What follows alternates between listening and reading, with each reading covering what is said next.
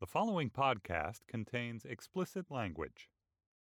Welcome to If Then, the show about how technology is changing our lives and our future. I'm Aaron Mack.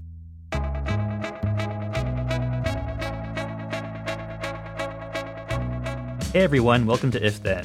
We're coming to you from Slate and Future Tense, a partnership between Slate, Arizona State University, and New America. We are recording this on the afternoon of Tuesday, October 1st.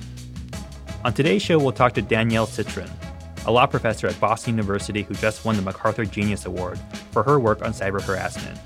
Citron has written extensively on cyberstalking, online mobs, and revenge porn. I'll ask her about why she sees online harassment as a civil rights issue and how laws can catch up to address the problem. After the interview, my colleague Shannon Paulus will join me for Don't Close My Tabs, where we'll talk about the best things we saw on the web this week. That's all coming up on If Then. Anatomy of an ad. Subconsciously trigger emotions through music. Perfect. Define an opportunity. Imagine talking to millions of people across the US like I am now. Identify a problem. Creating an audio ad is time consuming. Offer a solution. Utilize cutting edge AI. Imagine creating all that in under 30 seconds. Well, we did to create this ad. To learn more about AI in the audio industry, download the white paper from audiostack.ai. A warning to our listeners. In this conversation, we talk about online sexual harassment. It includes graphic descriptions of sexually violent threats. Last week, the MacArthur Foundation announced its 2019 class of fellows. Also known as the MacArthur Genius Award, the fellowship recognizes those who have shown extraordinary originality and dedication in their creative pursuits. Each fellow receives $625,000 as an investment in their work.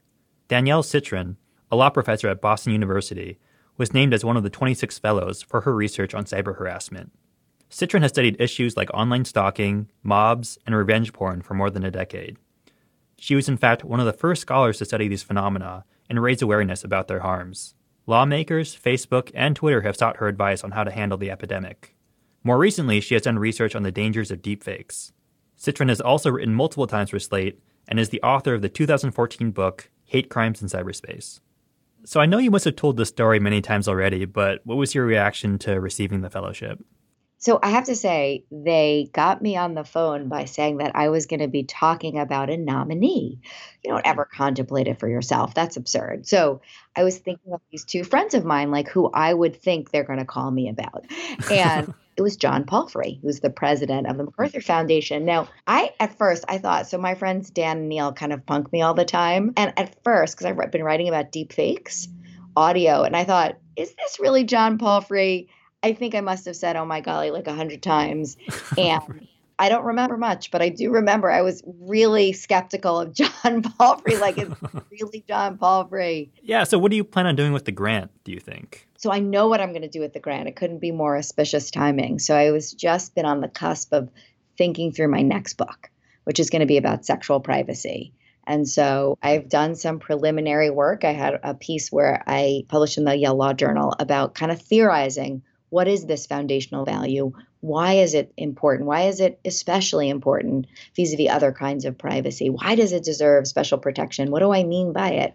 And so I'm so, I've been doing some interviewing of victims of invasions of sexual privacy. And so I was just gearing up to write the second part of this, uh, the sort of what are corporate obligations vis a vis our intimate data. So I'm working on that for a law review article right now and for a talk that I'm giving at William and Mary Law School, the YF lecture.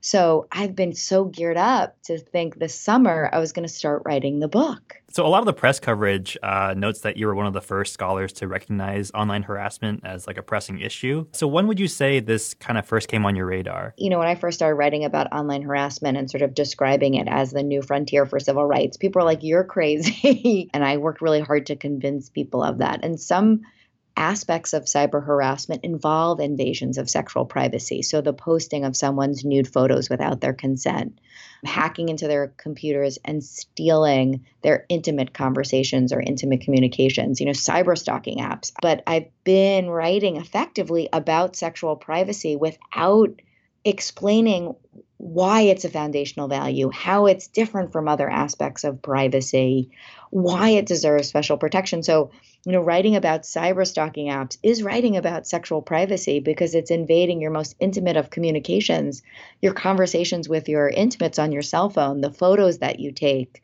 You know, it, it's in the bedroom with you, your cell phone. And when a cyber stalker has the app and puts it on your phone, they can hear you. They turn on the microphone and can hear what's going on in your bedroom and your bathroom. You know, throughout, I've been sort of thinking about ways in which technologies document and use information and, and share information about our intimate lives without explicitly saying so. So I feel like a lot of that work has been building toward it. Or, or two summers ago, I started thinking about sextortion and writing about deep fake sex videos. To me, it was all about sexual privacy, but I hadn't yet articulated it in that way. So when Bobby Chesney and I first started, this is in late 2017, started writing about deepfakes together to me, that was about an invasion of sexual privacy because it starts with the inserting of faces, you know, female celebrities' faces into porn. And so mm-hmm. I thought that I want to write and theorize sexual privacy. I want to explain why it's so important. I want to create a concept and map it out and then talk about how individuals invade each other's sexual privacy, how companies are doing it, how government is doing it, you know, insisting that trans individuals, you know, use certain bathrooms is about exposing and shaming you for your gender identity. And so I knew that was my next. You know, I feel like I was doing it without saying so explicitly, and now I get to do it in a book. When you you just mentioned that when you first started writing on cyber harassment, there was a lot of skepticism around it. Where do you think that was coming from? You know, definitely social attitudes. I heard it from law enforcement, and victims heard it from law enforcement. Heard it from colleagues and uh, scholars when I presented my really early work in 2008 on cyber civil rights the response was, come on, Danielle, it's the internet. If you do anything like regulate online speech, you're going to break the internet. And we must not touch the internet. it was like the, you know, skepticism from so many quarters and social attitudes, both about our relationship to network tools, about the role that the internet played in our lives. We almost like all caps the internet is sort of how I imagine people were talking about it, as if it was only a public square. Without a meaningful recognition. It's how you make a living. You know how journalists you got to be on twitter if you want to make a living. I'm telling this to you. So you know you would know better than, no doubt. But you know network tools are how we there it's our cv and so the idea that it was just one thing that it was just ones and zeros that it was just speech and thou shalt not touch it was like a crucial part of the how you know the kinds of resistance i faced from even wonderful scholars and colleagues and then you go to law enforcement and because it's so often a story about women and non-whites and and you know LGBTQ folks, the response was, "You're just seriously making a big deal about boys being boys. Relax yourself. Calm down." And so, you know, victims would go to law enforcement and they would be facing rape threats, the publication of their nude photos without consent, doxing, you know, their home address and phone numbers, often with like fake ads that they were interested in sex. And they go to law enforcement, state, local, even feds, and they were told, there's nothing we can do. This is just mischief online. It's no big deal. Turn your computer off. It will drop down in a search of your name eventually. Or some folks were told, like, go buy a gun. It's in Florida, so no, super shocked. But it's devastating when we know that there are these social attitudes about gendered harms that absolutely replicated the responses to cyber harassment. I mean, just the way that we responded to um, workplace harassment you know, boys will be boys. It's just a perk of the workplace. It's no big deal. Suck it up. It's your choice. You work or you don't work, but it's up to you. So we once had those same attitudes in the 70s about workplace sexual harassment and domestic violence. You know, we said it was a private matter, that families had their own rules. I was told the same thing about, you know, the net. Cyberspace has it's its own place with its own rules, and if we bring law to bear, we will break it to me, it was like we were telling the same social attitudes, same stories that we once said about domestic violence and sexual harassment in the workplace. We overcame those. We realized that, you know, you want to have an equal opportunity in life, you got to be able to work free from abuse, from sexual harassment in the workplace. And you want to, you know, make something of your life opportunities, you have to be able to go home and not fear being, you know, beaten and raped. And so online, so important to all of our life opportunities are using these tools, whether it's LinkedIn, Facebook, Twitter, our cell phones are with us wherever we go. And so the idea that we would turn them off and tell victims just go offline seemed to me to be absurd. Well, you don't have to take that job with that person. It's the same crucial life opportunities. You know, your cell phone for a lot of people, that is their workplace. To me, it was the same fallacies that were clouding our thinking about the workplace and the same social attitudes.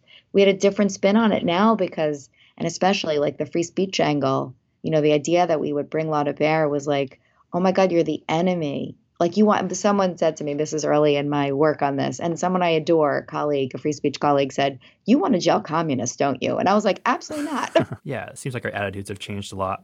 Uh, so, as you've been studying this over the past decade or so, I mean, do you have a theory as to why online harassment is so gendered, why women have become so vulnerable to it online in particular? Is there something about the internet ecosystem that kind of feeds that? I think it's a couple of things coming together you know, we mm-hmm. have these social attitudes and pathologies offline. So of course they're with all of us, and we mask them pretty well at work because because it's costly now. You know, like if you you know work, we can mask it because we know you could get fired, you could get a you know demotion. You know it's risky to do at work, at least in part, and not all workplaces, but but in a lot of workplaces, it's the norms have changed and the law has changed, but it, it still exists in us, unfortunately. I think what online life has allowed is because you feel it's called de individuation. You feel that you're not accountable, you feel anonymous. You can take out your grievances and your feelings and sort of hatred and bigotry and just externalize it.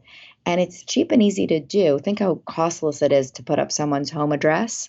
Uh, if you've done a pretty good job now of masking yourself, like back then, it was harder to trace people now. It's like online behavioral advertising. I don't know how people mask themselves at all, but if you're smart enough, you use Tor. You know, it's pretty easy.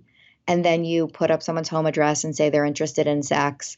Someone shares a nude photo and you want to mock and shame them, embarrass them. You post their nude photo on Twitter, you send it to their parents, their friends. It's pretty low cost. And especially because the social attitudes aren't yet you know, we don't have perfection in terms of the changing social attitudes.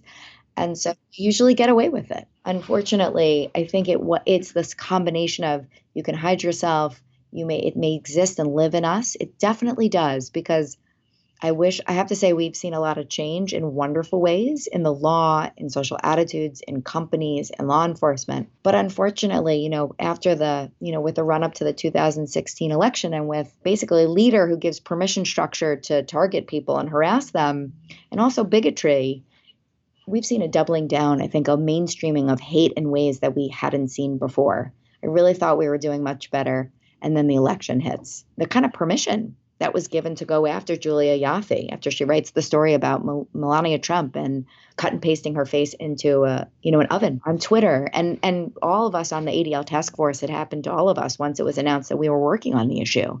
And it was Jew bitch die and I'm going to rape you like was in my inbox. And I'm just an academic. And I think because it's cheap and easy and we know that in particular women and sexual minorities and non-whites are vulnerable in this way. And when you make a rape threat to a woman or to a gay man, the threat of anal rape, it's scary. It, it reflects real life in that way and social attitudes that exist. And sadly, they're now, we see them on full display online. You mentioned earlier that, you know, there seems to be this pattern with a lot of these harassment stories where the victim goes to the police and the police has no idea what to do. What do you think law enforcement should be doing here? What is their role exactly? And have they gotten better at dealing with these reports? We we definitely have come a long way in terms of educating law enforcement. So I worked with when she was the AG, Kamala Harris, on coming up with programs to educate law enforcement on this on peace officers in California on the laws they had on the books that they could use right now. And we created uh, her office, and with the help of an, a number of us who are working on the cyber exploitation task force, creating a website that would educate law enforcement about the tools that they had at hand and the laws they had that they could enforce. And we've seen work, the FBI, you know, deploying resources to train local and state law enforcement on how to approach investigations involving online abuse. You know, going to an online service provider, getting a warrant, then going to the ISP with the IP address or, or identifying information. You know, that that's been a process. It's it's certainly not perfect. I can't tell you the number of emails I get to this day from victims of non-consensual pornography, of hara- of you know harassment and abuse that say no one's doing anything, and please help me. I now have lawyers I can connect them with and pro bono practices like the Cyber Civil Rights Legal Project. It's incredible lawyers at K&L Gates who do pro bono work on behalf of non-consensual pornography victims.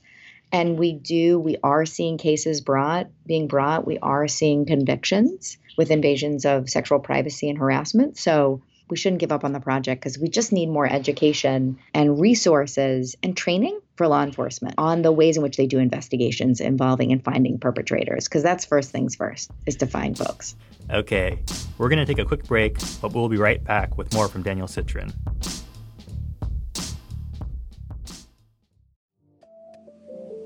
Reboot your credit card with Apple Card, the only credit card designed for iPhone. It gives you up to 3% daily cash back on every purchase. It's real cash that never expires or loses value. Apply for Apple Card in the Wallet app on iPhone. Apple Card issued by Goldman Sachs Bank USA, Salt Lake City branch, subject to credit approval. Daily cash is available via Apple Cash Card issued by Green Dot Bank member FDIC or as a statement credit. Terms and more at applecard.com.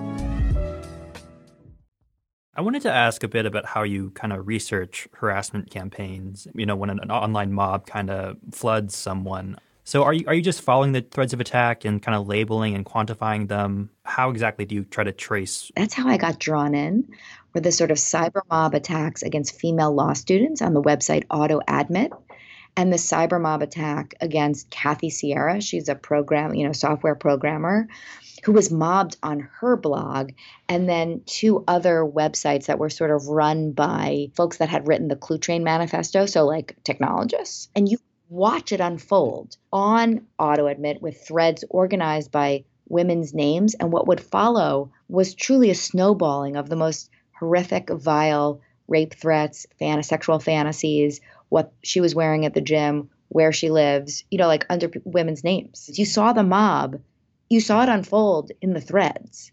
Same with Kathy Sierra. So all of the comments on her blog, her blog was flooded with like a photo a, a, photo of her beautiful blonde you know hair and her face with like underwear choking her. You know someone had doctored a photograph and someone had taken a photograph of kathy sierra and put a noose beside her neck. And then you saw on these two websites you just had to follow the posts. It wasn't even that complicated. Like the research wasn't even that deep in the sense of i didn't know who the folks were.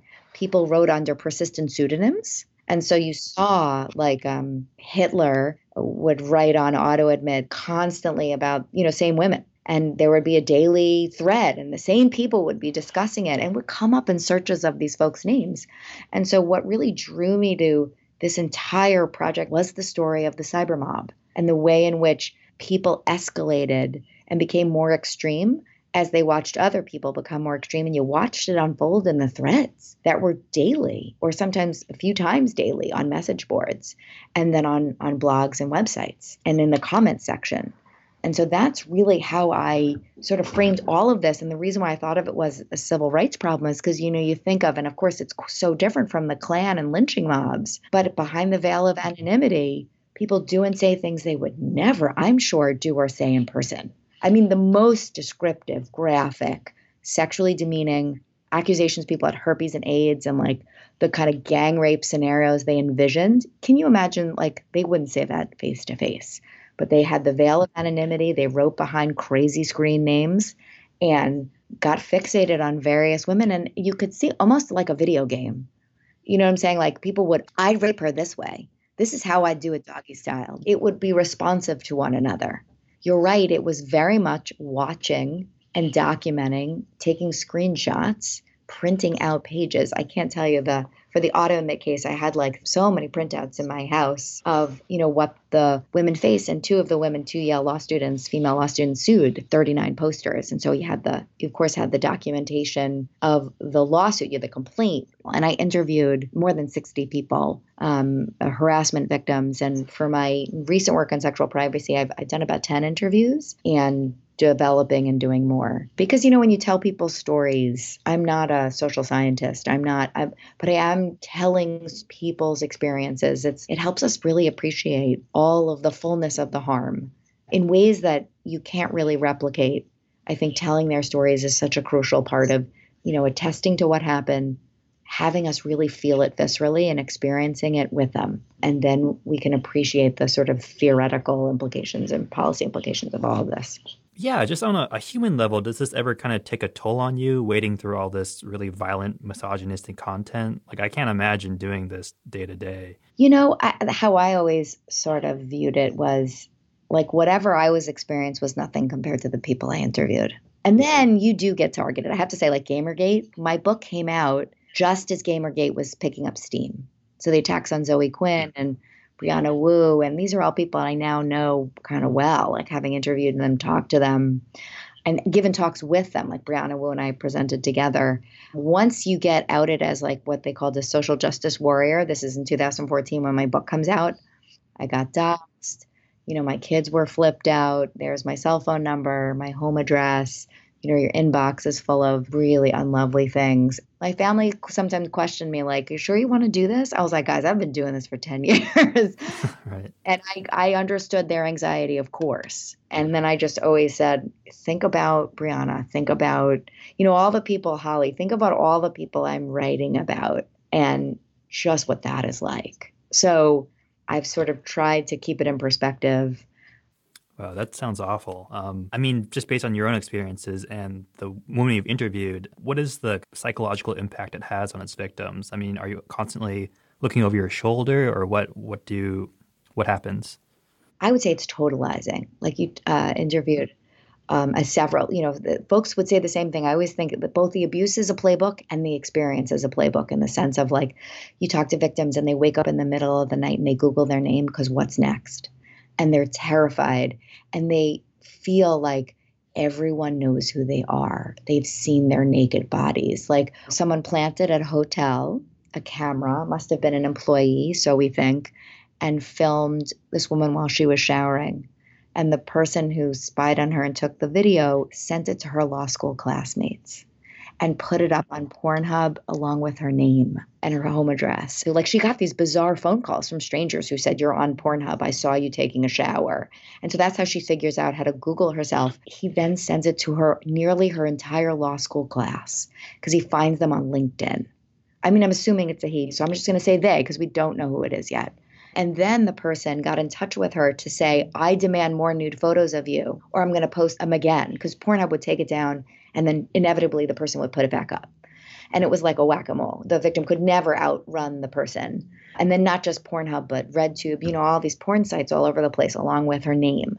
She refused. She called me and said, What do I do? And I said, You're not sent this. That's extortion. It occupies so much space in your head because not only are you know somebody is fixate on you and has your nude photo and is sharing it, but is tormenting you and keeps going and so then you worry that everyone who sees you on the street at the gym is staring at you a little too long. What if they've seen it, the photo? And it's just, you would think it's in the bathroom, she's undressing, she's showering. I've seen when your classmates view you in that way, that state of vulnerability, and your uh, masturbation material on Pornhub, it is devastating. And it takes a really long time to kind of work through a feeling of forgiveness. At least this one victim told me, like, it, you know, I've been talking to her now for a year and a half, two years. And it's taken a long time to feel like she feels bad for the person versus feeling so angry and obsessed and looking online every second. And she's a lawyer with a very serious, wonderful job and incredibly smart. And, you know, if anyone's kind of equipped to deal with this stuff, you would think it's someone who's a lawyer and who gets the legal implications and she's trying to work with law enforcement. But it still feels so out of control and terrifying that there are thousands of eyes on your body and you didn't give permission. Okay, we're going to take another quick break and then we'll continue our conversation with Danielle Citron.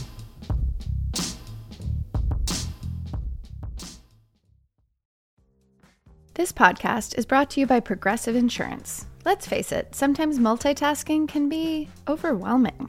Like when your favorite podcast is playing and the person next to you is talking and your car fan is blasting, all while you're trying to find the perfect parking spot. But then again, sometimes multitasking is easy, like quoting with Progressive Insurance. They do the hard work of comparing rates so you can find a great rate that works for you, even if it's not with them. Give their nifty comparison tool a try, and you might just find getting the rate and coverage you deserve is easy. All you need to do is visit Progressive's website to get a quote with all the coverages you want, like comprehensive and collision coverage or personal injury protection. Then you'll see Progressive's direct rate and their tool provide options from other companies, all lined up and ready to compare, so it's simple to choose the rate and coverages you like.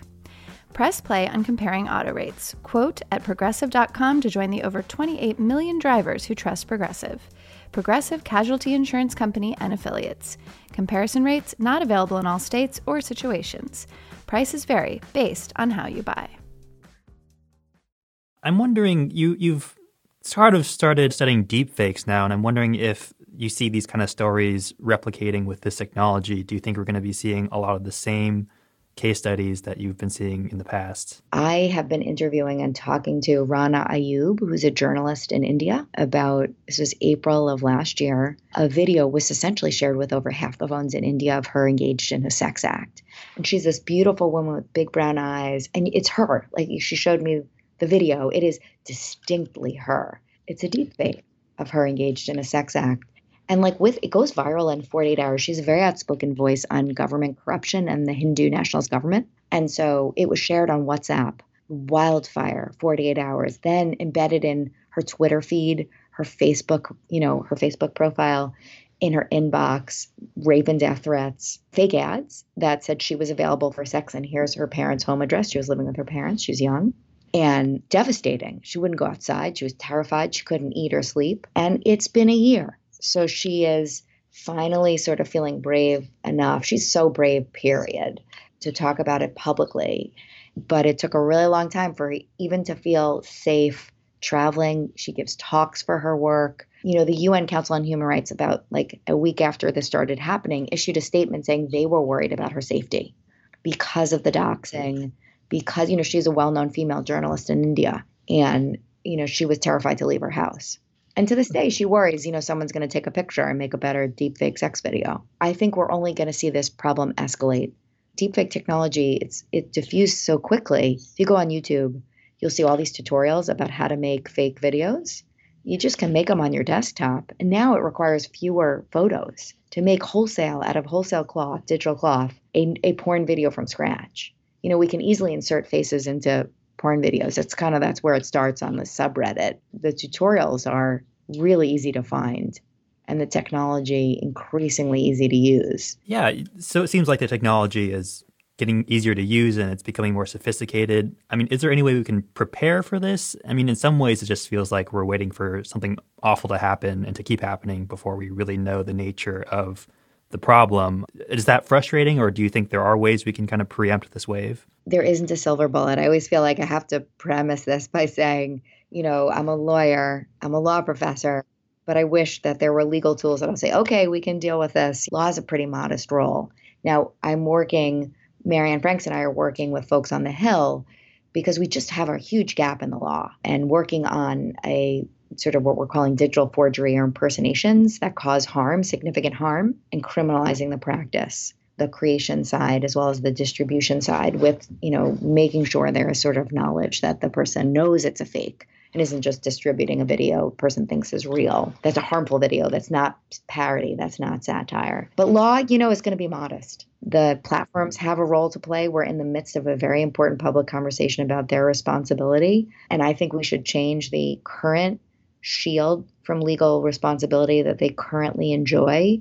It's pretty broad, but we've got to be really careful on how we fix Section 230. So Ben Wittes and I have sort of offered proposals that would basically condition the immunity on reasonable content moderation practices in the face of illegality. I don't think we should take away the immunity, but we've got to be careful. And, you know, of course, education to each and every one of us, including journalists, so they don't amplify deepfakes. And I know the Wall Street Journal has gotten some training on deepfakes. I work on a presidential campaign, and the idea of training the sort of inside of the campaign about deepfakes is an important priority and getting other campaigns to think about it. Because my deepest worry, and it was true, Bobby Chesney, my co author, and I, we write about deepfakes together, are we were so worried before 2018. And I think we're even more worried for 2020 because the technology is soon, like within three to six months, is going to be impossible wow. as a technical matter telling the difference between what's fake and real. And so it, the idea of detection is is really we're in an arms race. the creators, the generators of fakes are going to be beating the detectors. I mean, they're wonderful, brilliant technologists like Hany Farid who are working on verification approaches and detection approaches. But, you know, you talk to technologists and we're not there yet. There isn't a silver bullet in terms of detection. And these tools are just getting more sophisticated and it requires time to debunk them. And sometimes we don't remotely have time the night before an election. The deep fake showing the you know major candidate gravely sick. The deep fake the night before the IPO or the announcement of a release of a major drug and the you know the fake video showing the company CEO confessing that the drug causes cancer. My worry is that given how time sensitive it is, that A, it's hard to debunk before there are real serious harms. And B, my worry too is that the confirmation bias problem. That, like, if videos are negative and novel, we're really attracted to them, we're going to spread them. And if they confirm our beliefs, we're going to believe them. And no matter how much you debunk a lie, if it confirms your viewpoints, and especially because it's video and audio, it's visceral, then it becomes embedded in our memories. And that's really hard to shake. I am more worried than I am confident that we're going to deal with it in ways that are optimal.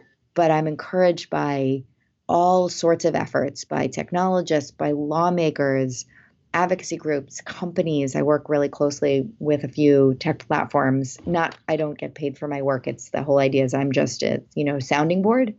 But I'm encouraged by the thinking, at least sense of internal responsibility. They're not perfect, my golly no.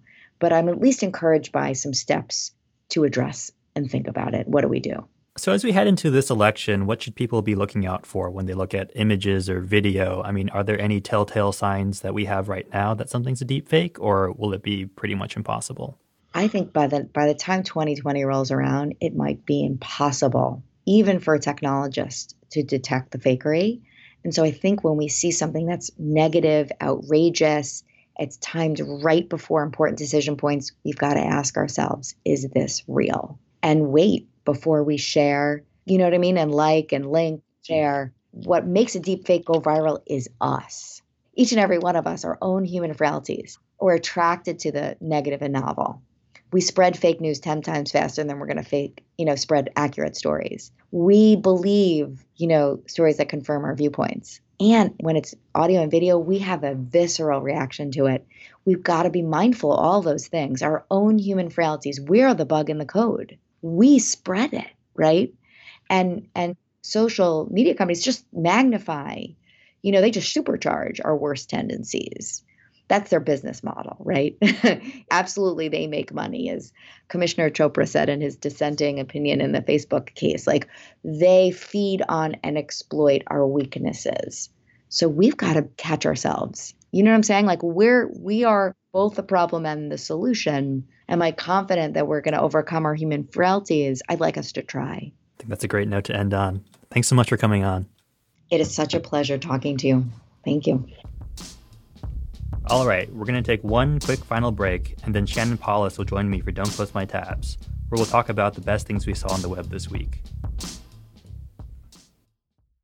Okay, now it's time for Don't Close My Tabs. Joining me now is my colleague Shannon Palus, who will be hosting the show next week. Hey, Shannon. Hey, Aaron. So, my tab for this week is a Vice article titled This Company Thinks It Can Solve Diversity with 100,000 Fake AI Faces. Uh, it's a piece about this company that makes stock images, and the company recently used an AI algorithm to generate portraits of people who don't exist. So now it has this database of 100,000 fake faces that it's offering up as stock imagery, and it's been advertised as a way to produce infinite diversity, I suppose because a lot of these fake people are fake people of color. And Vice notes that this seems to be a way for companies to have a semblance of diversity without actually having to pay money to models from underrepresented populations. And I just thought this was peak Silicon Valley. Um, there's just a certain amount of hubris you have to have to think you can solve diversity issues with uh, an algorithm like this. And I, I, sort of worry that companies will eventually think that it's easier just to build a, a fancy algorithm than to just hire more people of color. It seems so odd because people of color are they exist and they mm-hmm. are happy to do jobs in exchange for money, just like anybody else who posts right. for a stock photo. Like, what a weird problem to decide that you need AI technology for. yeah, exactly. It just seems like you can just they think that you can just throw a lot of money at it and in the long run you don't have to pay the actual people that you're trying to represent yeah it just seems like it speaks to the ethos of uh, big tech and the tech industry in general Right. Like someone at the stock photo company, I can just imagine, brings up the fact that they don't have enough people of color in their photos. And they're just like, how can we fix this as quickly as possible? Right. Instead of thinking through like the larger implications of, of why they don't. Right. It, it kind of reminds me last year when we had that big spate of sexual harassment cases in Silicon Valley. And you heard a lot of people at these big companies saying, oh, we're going to hack sexual harassment and like we're just going to find a big like moonshot project to uh, fund and, and solve this, which uh, seems like it's it's again that same kind of thinking that you can just find some sort of expensive tech solution for a problem that will probably take just a lot of work. It's like you can apply the faster, better, cheaper mentality to these social issues when really what you need is like I mean, probably it sounds like executives at this company like sitting in a room doing some emotional work and stuff. and then and then taking steps based on that. Uh, so what's your tab for this week? My tab is I've been staring at photos of Antarctica online all day. Specifically, there are some good ones from The Atlantic and National Geographic. I'm doing this because I'm working on a story about how Airbnb is sending five volunteers to Antarctica in December for 10 days to look for signs of microplastics. And I think it's kind of a silly idea. That is real research that needs to be done going to Antarctica for looking looking for signs of microplastics, but there are just so many other ways that Airbnb can contribute to science versus like sending people who apply through Airbnb to go on this hugely carbon costly trip and, you know, maybe not really know what they're doing and be able to have them post all these Instagram pictures to make Airbnb look really good. It just seems like a massive stunt. But one side effect of working on this is like Antarctica is really, really beautiful. It's just been fun to kind of space out a little bit and take in the imagery. And it kind of made me wonder part of the purpose of this Airbnb trip, part of the alleged and I guess real purpose is to send these folks there so that they can come back and then be like ambassadors for Antarctica and ambassadors for the fact that people are using a ton of plastic and traveling a ton and killing the planet and doing all those things that like Airbnb itself contributes to. And we have this kind of idea that we need to go to a place and like get our footprints all over it and mess up ecosystems in order to really understand it. I love nature. I get that visiting places is really cool. I'm not going to lie, if I had $25,000, I would go visit Antarctica as well. That's how much it costs for a 7-day tour. Oh wow. Um, but it also really made me think about like how I don't really take in these far-flung places in a way that like technology allows me to. Wait, why exactly does Airbnb think it should move into this space, or is it? Did they try to tie it to their core business, or is it just like something they're doing for Great question. the obvious answer is PR. Um, Mhm. It's this Airbnb sabbatical thing. They did one um, over the summer where people went to a small town in Italy and tried to help revive it.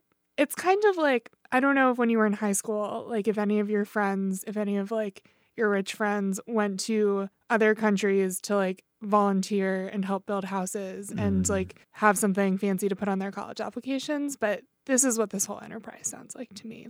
And it's like, yeah, are you doing a little good while you're there? Maybe. Is this like the most productive way for us to be living our lives? Maybe not. It kind of reminds me of how some some of these private companies are like trying to find people to to go to space. Like they're just kind of like setting up contests for people to eventually go to Mars or something. Which I, I guess the calculus is slightly different there, but it, it seems like this kind of the stunt of uh, sending people to remote places for ostensibly scientific and I guess in this case uh, conservational purposes is uh, somehow alluring to a big big tech. It feels so similar. and they all have this theme of like, you can further science and human knowledge by going there yourself, not by like volunteering to do scut work in a lab cleaning out beakers, but by going on this big adventure. Like, that's how you'll save the planet. It's like such So- an American idea. Have you found anyone who's like applying, or are you going to apply? Oh, that's a great question. I think my piece is going to be critical, so I don't know that they would select me to go on the trip. Maybe they'll give it to you just to prove you wrong, you know? That sounds like the start of like a rom com or something, except like I'm in the rom com with Airbnb.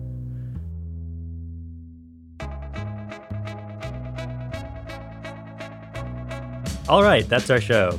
You can email us at ifthen at slate.com. Send us your tech questions, show and guest suggestions, or just say hi. You can also follow me on Twitter. I'm at Aaron T. Mak. Thanks again to our guest, Danielle Citron.